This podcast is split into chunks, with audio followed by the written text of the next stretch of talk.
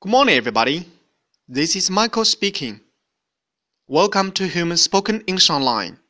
各位早安，我是 Michael 老师，欢迎来到乐成红线上口语团 A 组，Day one hundred and sixty-one. Here we go.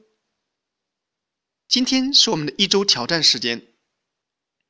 挑战内容是这样子的：如果你想表达不会让对方失望， 表达自己的信心，这时候你要用到哪一句话呢？